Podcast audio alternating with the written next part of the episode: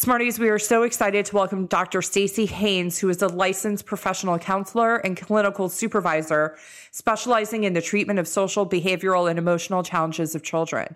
She is a certified provider in the CPS model, which is what we are talking all about today, and trains schools, facilities, and other providers in the CPS model, which is the collaborative proactive solutions model established by Dr. Ross Greene. In this episode, we talk about so many things, including shifting language from challenging behaviors to concerning behaviors, her sharing our fundamental belief that kids do well when they can, her discussion of the assessment of lagging skills and problems that guide a plan B conversation. She'll dig into what this plan B conversation is. You'll see how she is so aligned with all the things that we have talked about on this podcast for over 153 episodes and how the plan B conversation works well across ages, abilities, concerning behaviors is all about being specific, not about compromise, and how it's a win win for all parties involved. We are so excited to continue our conversation with her on Patreon. If you are not yet a member of Patreon, Patreon is our $5 a month monthly subscription where you can support the work that we're doing here on the podcast. And in exchange, we gift you with extended conversations, exclusive content that we only release there. If you are interested in joining us on Patreon to hear this extended conversation with Dr. Haynes and so many other extended conversations we've had in the past, please go to www.patreon.com slash learn smarter podcast to hear us chat with her about how to get parents on the same page, how parent collaboration can be extracted through modeling and her work on disproportionality of punishment in populations. Let's dig in. You want to learn faster, but sometimes working harder is just not the answer. You have to learn smarter. The Educational Therapy Podcast. Hi, Smarties. Welcome to episode 153 of Learn Smarter, the Educational Therapy Podcast. I'm Stephanie Pitts. And I'm Rachel Kapp. And today we're so excited to have Stacy Haynes on with us. And we are going to be learning all about the CPS model. And I'm just excited to sit back and learn all about this because it is something that I think affects so many people and so many families and so many kids. So, Stacy, can you tell us a little bit about yourself, what you do, and who you do it for? Sure. I'm Dr. Stacy Haynes, and in New Jersey, I'm a licensed professional counselor. I work with Dr. Ross Greene, who is actually the creator and founder of the Collaborative and Proactive Solutions model. They have a nonprofit called Lives in the Balance. And so we spread the CPS model throughout the world. Honestly, it's in Europe, it's in Australia, it's here in the States. I work for Dr. Greene. So I work as a trainer. I'm the director of inclusion and equity. So I also manage a scholarship program that we have now where we are offering CPS to schools to help with school discipline. And so we are passionate about helping children and helping the adults that work with children see children a different way. So Collaborative Proactive Solutions, I fell in love with the model probably about 12 years ago. I've been a trainer and working with the model ever since. So I'm really excited to be here and share this with your audience. Wow. How did you come across it? Can you just take me through where and how that happened? Actually a colleague of mine was deciding to go on a road trip. She came to my office and she said, Do you want to go to Maine? There's this really great conference. She knew that I liked working with children with ADHD, children with challenging behaviors. And she said, I think this would be great for you. He's the author of The Explosive Child. It's a great model. I knew nothing about it, but Maine sounded fun. So I said, Let's do the road trip from New Jersey to Maine. And off we went. And it was interesting because I came from a level system system. I came from like parent management training. I came from a clinical background where it was like rewards and punishments. And to hear Dr. Greene the first day, I actually walked up to him he has a meet and greet at his advanced training. And I said, I don't understand this model. I don't understand how there's no rewards. I don't understand how kids are learning skills.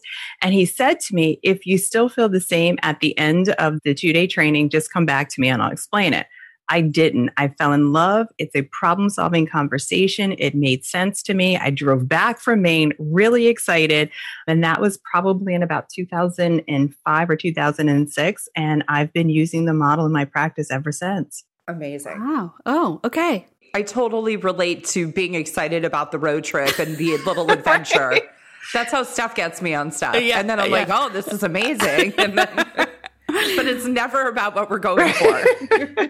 so please tell us, like in a nutshell, what is this model? Sure. So, collaborative and proactive solutions, it is a model of working with children.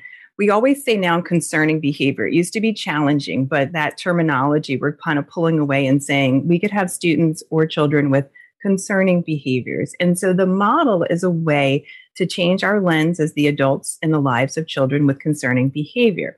And so we have three steps to the actual model, the actual plan B conversation. But we do what we call an assessment of lagging skills and unsolved problems, which we kind of say our ALSUP. So, what I love about it as a clinician, it's a one form document on livesinthebalance.org. Dr. Greene has all of the resources for the model and it's free. So, I do really encourage people to go to the website to get the paperwork. But what we do first is we take people from looking at behavior, right? Our theme is kids do well if they can. Not kids do well if they want to, not kids do well if they're motivated, not kids do well if they have enough stickers on their chart, right? Yep. So we really start with that assessment of what are the lagging skills? If, you know, my kiddo's having a difficult time, let's say completing his reading homework, right? Or his spelling homework and I could see the behavior, right? One student might cry, one student might rip up the paper, one student might get quiet and just shut down and stare at the paper. So, all of that's behavior. So, what we do with this model is really move people from the behavior side of what's happening for the student to say, what's the lagging skill? So, if my student's having difficulty getting started on maybe persisting or challenging tasks, for example. So, our ALSUP is a list of about 20 lagging skills, skills that we actually look at. But then from that, we now go into creating what we call unsolved problems. So throughout the day, kids have unsolved problems. Even adults have unsolved problems, right? We have difficulty with moments when expectations are being placed on us I always give the example. I could be driving, like to Maine, for example, and I get lost. I'm not good with a sense of direction, right? That's a huge skill. So if you're my kids and you're in the car with me, you know when I get lost that my behavior looks very different than when mommy knows where she's going, right? Right. So we mm-hmm. have difficult moments. But what I love about CPS is it takes those unsolved problems, those moments throughout a child's day, and it says, let's have a problem solving conversation instead of trying to just focus on the behavior. So instead of me saying to a kid, hey, why are you ripping up your reading work? I might say, hey, bud, I know you have difficulty getting started on your reading assignment. What's up? And so we really teach with our plan B conversation. So then it's a three step conversation. Our first step is our empathy step, where we actually gather the kids' concerns about the problem. So we're actually asking them questions to understand it. Then we have our adult concern where the adult gets to say, Hey, here's my concern about what's going on. And then we do an invitation. So, that third step, we're actually inviting both the adult and the child to problem solve an actual solution that's going to be realistic, meaning both parties can do it, and also mutually satisfactory, meaning that it meets both parties' concerns.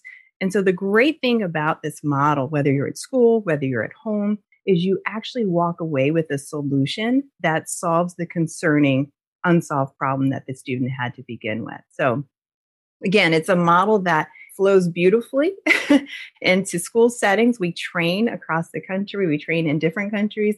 Uh, the CPS model, but even home with parents. We have over 30,000 parents on our Facebook parent group because, again, people are looking at how do I solve concerning ways at home. Parents are tired of sticker charts and parents are tired of punishments that don't change behavior. And so this really looks at solving the problem that the student's having.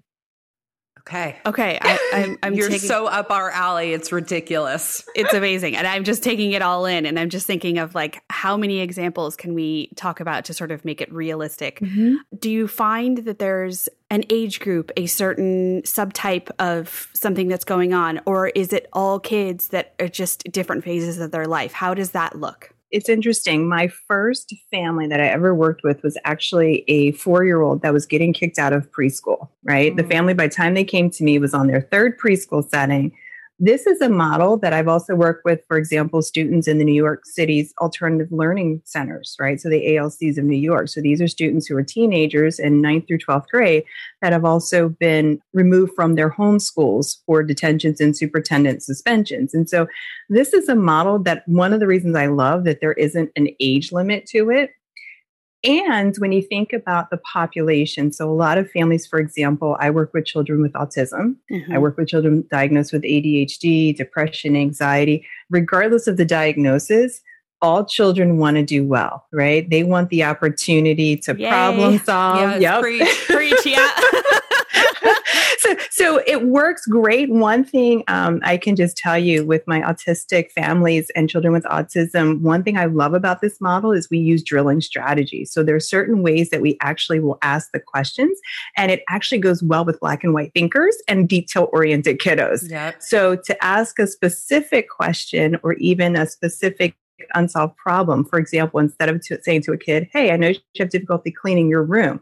Well, that's vague. That's big. There's a lots of steps. But if I say, Hey, bud, I know you have difficulty picking up your laundry off the floor. What's up?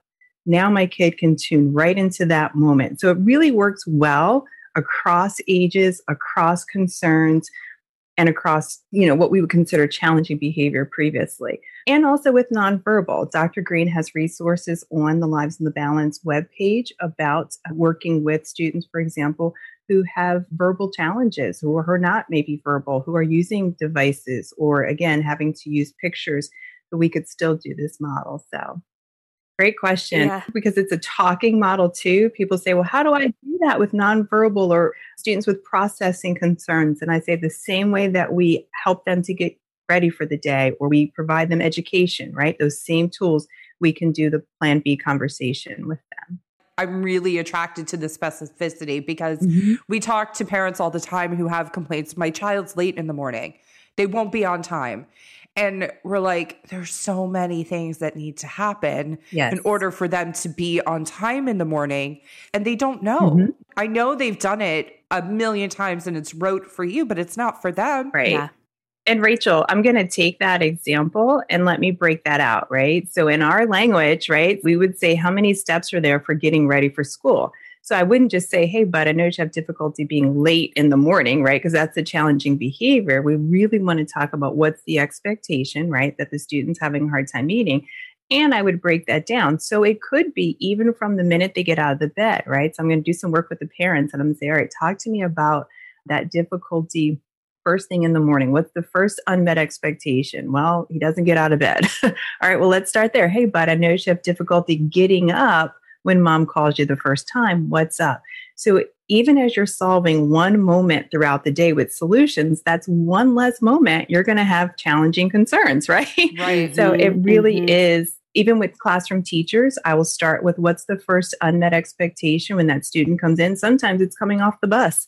Sometimes it's coming into that building, right? Difficulty walking into the school building off the bus in the morning. And so we're able to solve those very specific moments that people sometimes will say, well, it's unpredictable. There's behaviors all the time. We never know.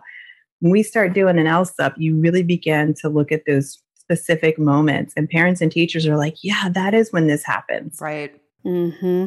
And that snowballs and affects everything else. Mm-hmm. It's like what we talk about on the podcast a lot taking aim, but really embracing small victories for large results and to make life easier because parents just want the kids to be on time, right? Mm-hmm. They don't want to backtrack. It's a lot of work to sort of problem solve this and break it down. And, you know, a lay parent who's maybe not the parent who's listening to this podcast, right? Or like seeking you out doesn't know or doesn't have the energy for it. So I'm in love with how aligned the things that we've talked about are with this model. Mm-hmm. My question to you is what about time blindness?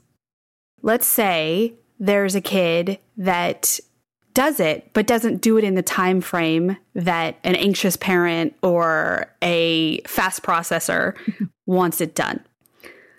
So it's not necessarily that the kid won't get out of bed, the kid will. But the kid needs more time than the parent wants to allow. This is something that's come up in my practice, which is why I'm sort of thinking, hmm, okay.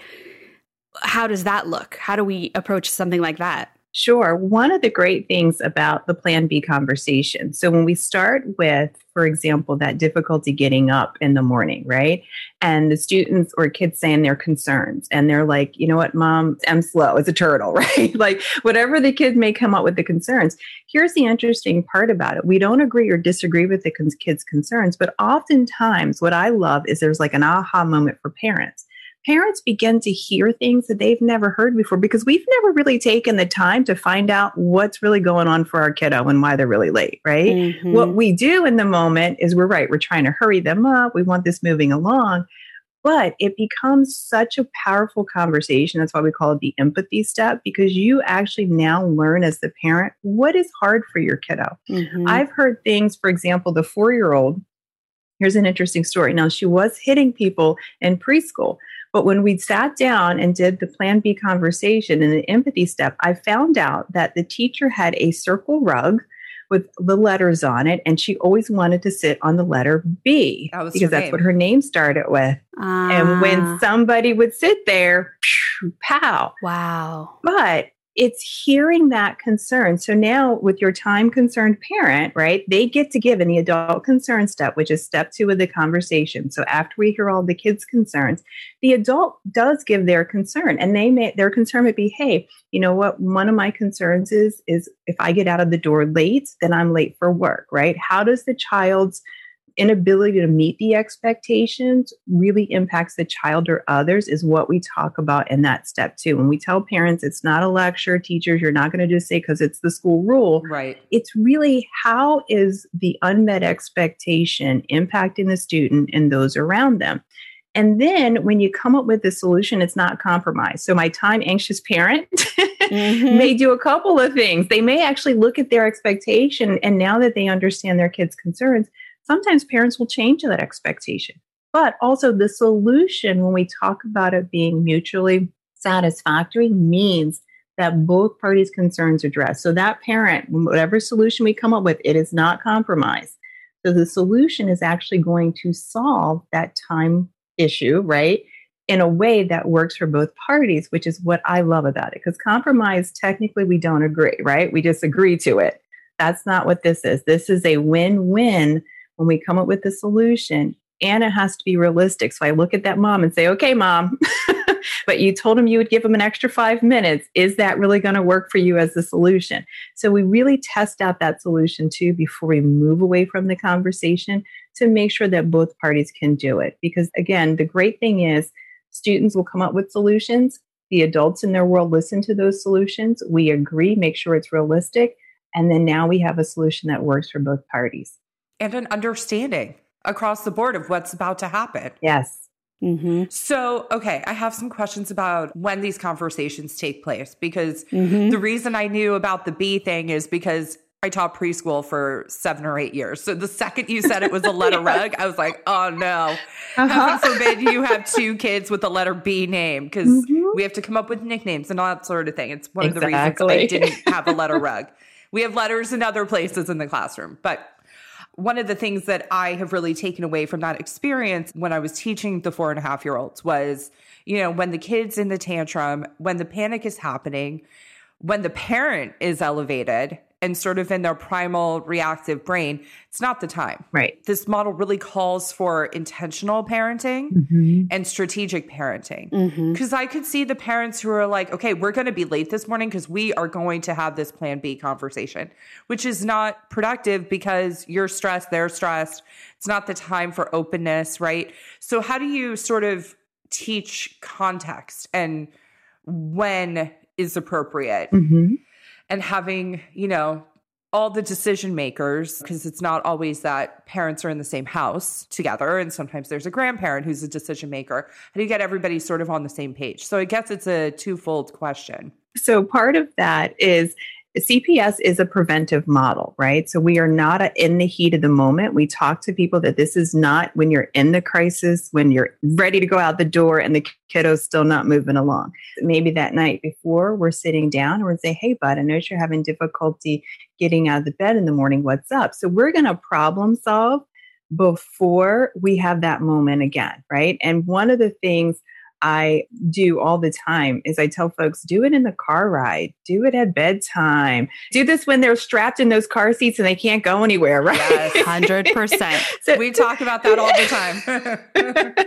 so catching those specific moments, right, is really key. And even when you're in a school, for example. So one thing about the model, we have lots of paperwork that help to track. So we have Plan B flow charts, for example, where you can track the conversations and the solutions that you came up with. And even if it is parents or grandparents, you can, hey, this is the Plan B conversation that we worked on. Give that solution to the parent. So now you have everyone in the child's world. In schools, we'll have teams that work together. They'll share the forms, they'll put it in Dropbox. If it's a homeroom teacher, and let's say we have six other teachers working with that student, then there's information you can share now about that same unsolved problem because often we'll see you know that difficulty maybe completing a writing assignment not just in ela but when the math problems become writing and word problems mm-hmm. you'll see it mm-hmm. there mm-hmm. so you have mm-hmm. that ability so typically we will even train schools we usually take a core team of 8 to 10 staff within the school so that you have that common language right you have a group of staff that now understand can share solutions but even with parents, like you said, that's one thing about training both parents. We typically train parents in the model so that they can be speaking the same language and do the same process, even if it's on the way to soccer, quickly yeah, in the yeah, car. There we go. So mm-hmm. I just feel like this is a burning question for me. What happens if you have the conversation and it can go a myriad of ways, right? Like somebody doesn't uphold their side and then it falls apart again do you have the same conversation? Like, what happens if it doesn't work? Yeah. So we have a whole chapter. Dr. Greene, whether in his Lost at School or the Explosive Child book, has a whole chapter on that, right? Because we may have to revisit Plan B. And that's exactly right. Sometimes the solution we came up to and bless children's heart, but they just agree with us. And really, it wasn't realistic. Or maybe the solution, even as the adult, we just agreed to it and it really didn't meet our concerns. And so we come back to that Plan B conversation and we will revisit it. Often I also look at parents say, but if I have to give a reminder, is it really a solution? And I'll say, absolutely, right? When we build a building, we have scaffolding around a building, right? Until it's able to support itself that's how we can view reminders. And reminders can be a solution if the child actually will do the solution with the reminder. So oftentimes people will ask that exact question, right? When we do a training or presentation on the model. What I love about it is kids get really good at doing CPS and they actually are really good at doing the solutions. Another question that always comes up are, are kids really going to be honest? Trust me, you're learning about their concern. You're taking the time to listen to them. They are super honest, super engaged. I have Legos, I have Play Doh, I have fidgets, I have all things that need us to be able to focus and talk to one another, even for the adults. So it's just helpful for those conversations. But students really get engaged. They want people to help them. You know, when I say to a kiddo, hey, bud, this is something I know that you've been getting in trouble for. I really want to be able to help you with. You're not in trouble as we have the conversation, but we're going to come up with solutions. And so we even prep the students about the Plan B conversation so that we get their buy in. And they're so engaged because, for once, instead of being a lecture or a punishment, right, we're taking the time as the adults in their world to say, hey, how can we help you? What's a solution that will work? We notice that you're struggling, right? And we don't want you to struggle anymore. So, great question. What about if a kid's solution is, well, I just don't want to go to school anymore? The classic extreme, that's the only solution, and that's the only way my problem is going to get solved kind of kid which I have a lot in my practice. And so do I. And typically, where we go with that is it's a good idea, but would that meet the adult's concern? Because remember, a solution has to meet both parties' concerns. Mm. And so, depending on, again, the conversation, what our unsolved problem is, that solution wouldn't meet the adult concern because we probably do want them to be in school. So, there's a way to say your solution's a great idea, which is what I usually say to kids great idea but it doesn't meet both parties' concerns. What else can we think of, right? And again, it's acknowledging, it's not saying no, it's not shutting the kiddo down, right? But that process in the invitation is again, we're making sure it's realistic that both parties can do it, but that it also meets both parties' concerns. And so we agree to one solution, not a list of them, but one solution So we do have to test the solution to make sure it works for everybody. And I think that's important to note that you just said one solution, not a lot, one at a time. Because what happens, right? You get the laundry list of solutions, and then in the moment, the kids does they don't know which one to pick, right? The adult doesn't know which one we're using. And so one of the things we've narrowed that piece down is to say if we have one solution, then it holds the child accountable and it holds the adult accountable. We can come back and say, hey, in about a week, are we seeing Johnny being able to use that solution? He is great, perfect. Check it off. And now we move to another unsolved problem. Sometimes we have students and children that have maybe 10 unsolved problems, right? Sometimes we have students that, that have 70 or 80 unsolved problems when we really look at some of those challenges that could be identified. But as I tell parents, we're going to prioritize. We're going to pick the ones that are often safety issues, ones that are, I say, frequent flyer issues, right? If you have a student that's going to the principal a lot for a certain unsolved problem. So we prioritize that we're really, again, helping the parents to look and say, okay, what's our main concern? And then we start with those. Take the aim. Yep so I'm interested to hear sort of the classroom teacher response to this.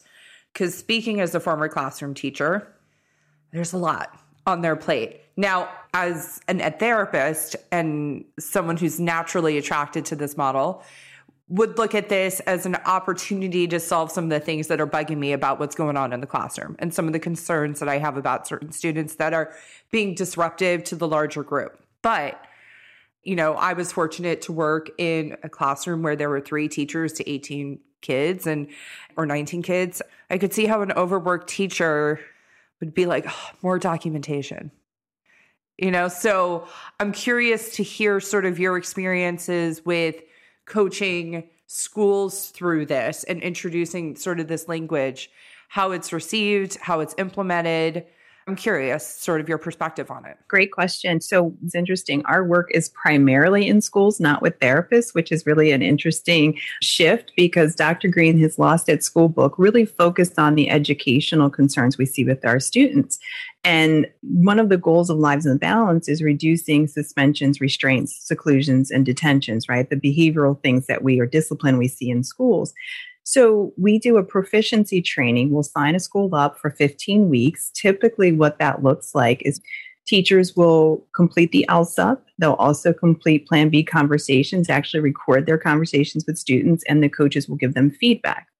The response is always based on how does the administration provide the opportunity for the training, right? And so I've had schools, I've had a principal recreate their entire school schedule where they have 30 minutes throughout the entire building for teachers to be able to do plan B conversations, right? And so the creativeness that comes with this, absolutely. Definitely having that administrator buy in. You'll hear sometimes the one teacher that finds the book that's trying to be the only person implementing. It's hard.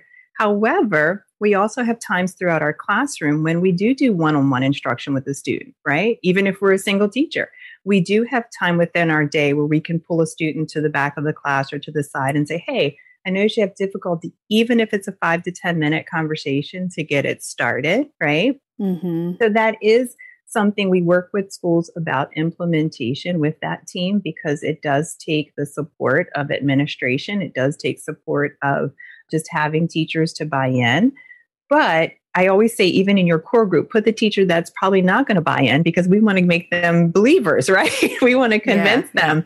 But again, you always have your cheerleader groups, the ones that actually have looked at how can we put this into place. But I also say how much time, and Dr. Greene is famous for saying this, how much time do we spend on discipline referrals though? How much time do we spend on that unsolved problem that hasn't been solved? Totally fair. And constantly addressing it, managing it. And if you said to that teacher, hey, I've got a plan B conversation that's going to save you time with that same student, that's usually how we get them to be open to the model because it does save time. It's fascinating. It's always the same answer in the classroom. It's about administrative creativity and support and creating space for these sort of things. Because as a former classroom teacher, it would bug me when things were added on, but nothing was taken off. Mm-hmm. Right. And so I love that answer. So, one thing we encourage schools to do is think about the processes that you already use. So, if you have a team meeting already, do your ALSUP during that meeting. If you have teachers that meet for team teachers or grade level meetings, I have used this with child study teams. We've done this with I&RS teams, right? So, things that we're already using within our school instead of spending 30 minutes talking about the challenging behavior, we're now spending 30 minutes talking about their lagging skills and the unsolved problems, and then tagging it, somebody to do the plan B conversation, so that our team can then come back in two to three weeks when we meet to see if that unsolved problem's been solved. And so we do encourage schools to look at where you can put the ALSUP meeting as well as the Plan B conversations into opportunities that you already have with students and families. We have a lot of schools that also put this into their parent programs and teach parents the model. And so that's been great. So then the child has it at home and at school. Yeah, amazing. Amazing. Now, does this model work in a group setting? Yes, Dr. Greene actually has a classroom wide Plan B conversation on the Lives in the Balance website for an entire class. Um, one thing, again, I love about the website, there's lots of free resources, but you have Dr. Greene doing a Plan B conversation for a teacher, and he's doing it with the entire class. Oh, great. Okay. So, like, mm-hmm. if you have several children and it's a family situation, yes, that everybody can sit there and collaborate. It doesn't need to be each child separately, individually, right? Yeah. And even if you're a classroom teacher, for example, and everybody's having a hard time coming in for recess, right? So, these are things when we look at it's just not one student sometime, or we're all having a hard time playing four squares, right? Yeah. It's not just one student. So, we do have examples of that. And teachers ask for that as well. Like it was very interesting. At first, it was more so like the individual, and then it evolved over time, being able to do classroom. And then, like I said, Dr. Greene posted a video of himself doing one because people really were curious. Again, that classroom teacher that doesn't have the time to do it individually absolutely can say, hey, let's take 15 minutes. Let's do a classroom wide. And now I have everybody involved in the process. And do you ever find that the kids with the, you know, seriously concerning behaviors uh, fight back eventually or just become, you know, adamant that they're not going to do it because they originally agreed and then they feel like they can't, even if you have that let's amend and go back and look situation? Are there ever those defiant, challenging kids that this doesn't work for? You know, Dr. Greene would probably answer that and say in his lifetime, a couple.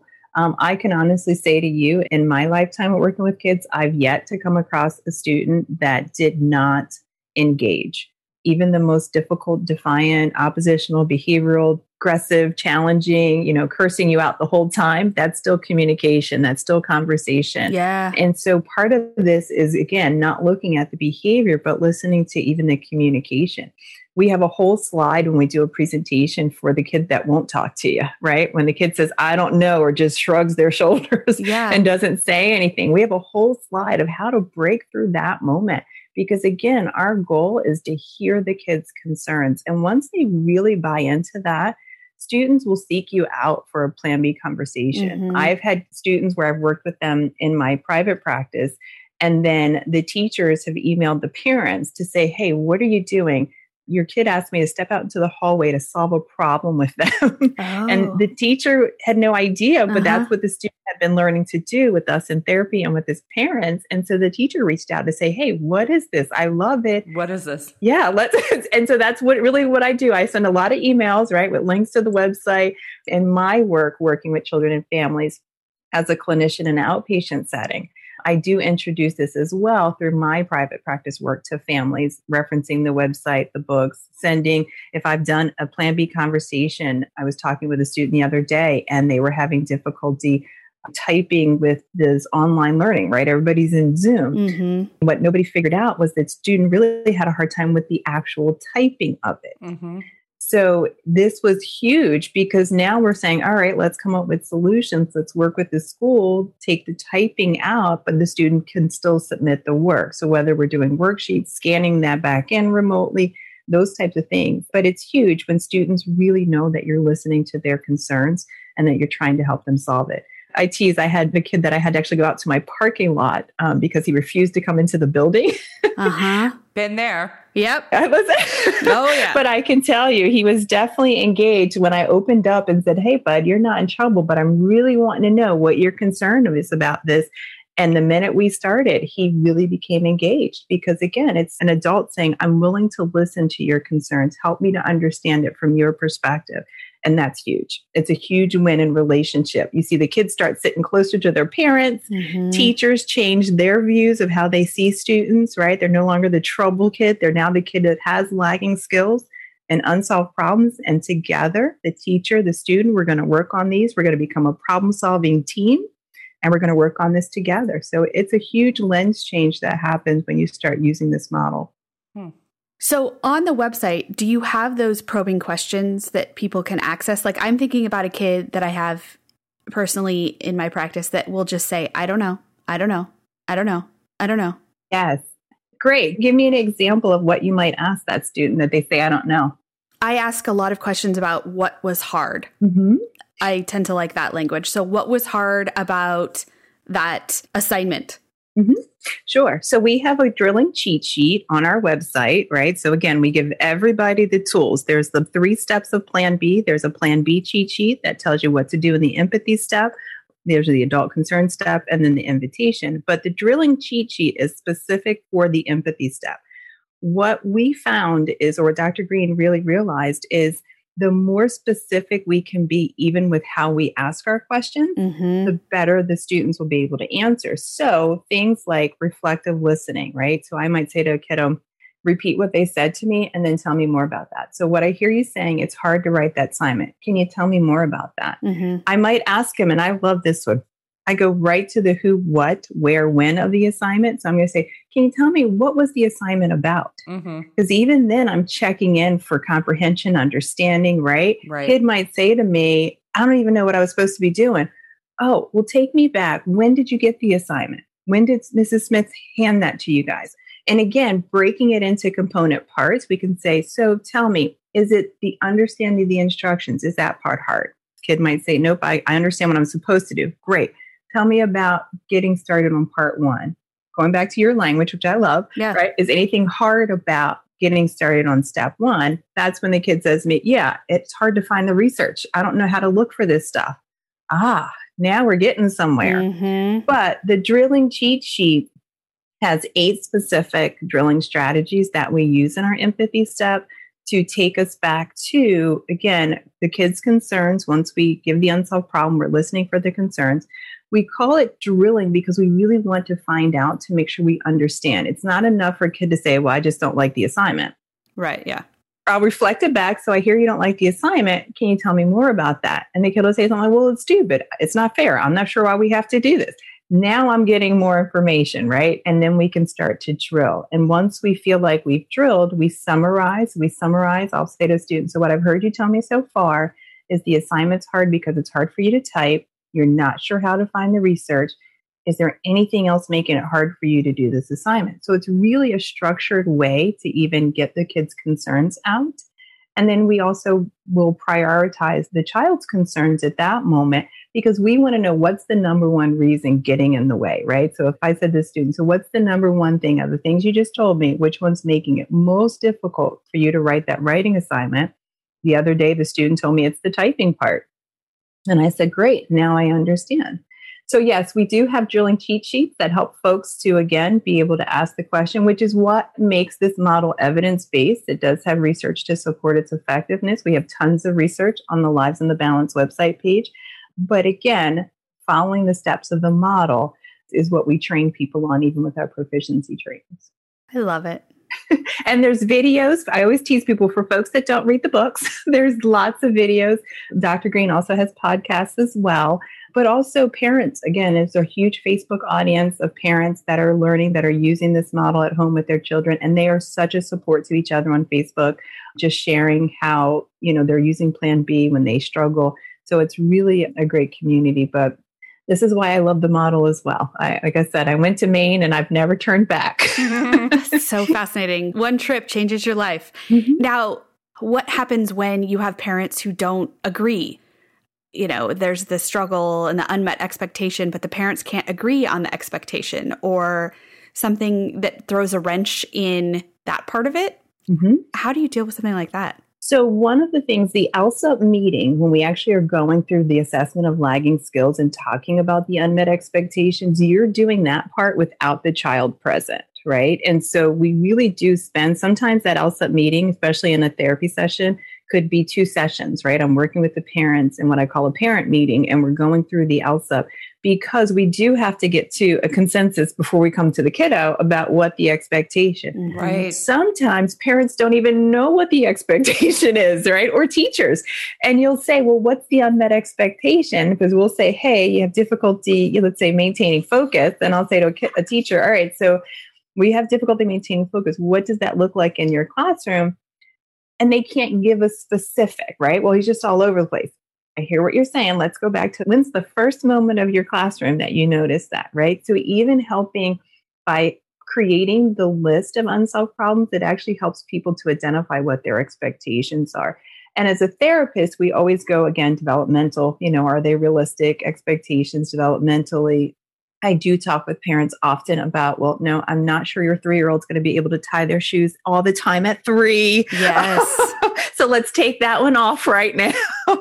so, you know, again, that's why Velcro shoes were created for little ones. But, you know, some of those things we do talk about as we're going through that list. But then it also becomes more of a conversation with parents than you know a combative moment for parents as well because one thing i love when you've got mom and dads and moms and moms that are like no i look at this this way i look at this way and for both of them to sit down and hear each other it's awesome it's awesome because they're like wait a minute i looked at it this way so they're even clarifying their expectations as a unit, which is so important for parents because again, by the time they come to therapy, right, they've tried everything. Yeah. Yep. and so I always tease them. I'm like, all right, our parent meeting is for us to try something new because you've tried everything else, right? So let me talk to you about this CPS model and how we can use it together. But you also have that with teachers, right? So not just parents at home, but you also have that with educators where you might have your English teacher different than your math teacher, right? And you have a student that has eight different personalities throughout the day. So that's where even coming together with those teams in schools help when we can have everyone viewing challenging behavior as unmet expectations and unsolved problems versus just a kid that doesn't want to, that's lazy, that's disrespectful, getting rid of all those things that we sometimes call our students in school Oof. buildings. So Yeah, trigger words for us. Yeah, we don't like Mhm. those words at all. Yeah, Yep. for sure. Well, I am excited to implement this even more. I mean, I've read his books, but Mhm. just to have you sit here and talk it out rather than me reading it is extremely helpful for me. Great, I'm glad. We do encourage folks to, again, visit the website, even watching videos. I tease people, for me, I'm a visual learner, right? So I love to watch the videos. I love to even like podcast listening. But, you know, sometimes, again, for us, our main goal at Lives in the Balance is really helping Yes. children be the best that they can be, right? We truly believe kids can do well, and we really need the adults in their world to recognize that they really want to do well. Mm-hmm. Our goal is to get this into the hands of parents and teachers, grandparents, anyone who is in the lives of a child to be able to help them problem solve. I tell folks the great thing about this, it's always been in my toolkit. So, as a mom of two teenagers right now, I can problem solve, and life is a lot quieter in my house than, than if I was trying to wing it. And again, just in my practice and the families that I work with, it's something that I truly, truly believe helps us to view children the way that we should. And that's what's really important for this model. And I love when parents and teachers get connected to the kids. I love to hear stories. And one thing about this model, we give it to the kids, right? We give it to the parents. So I always tease parents, I'm working myself out of a job. That's what we do. Here you go. Yep. Yep. I'm like, here you go, because you're going to be with them longer than I am. So here you go. But even teachers, right? From year to year, you get a new set of students, and it's great to give them. I have one teacher in an elementary setting had a problem solving table set up in her classroom. And so she had the steps of the model taped to the table, and the kids could come there and she would problem solve with them at the table. So there's so many great ways that this could be implemented into what teachers already do. I love it. Mm-hmm.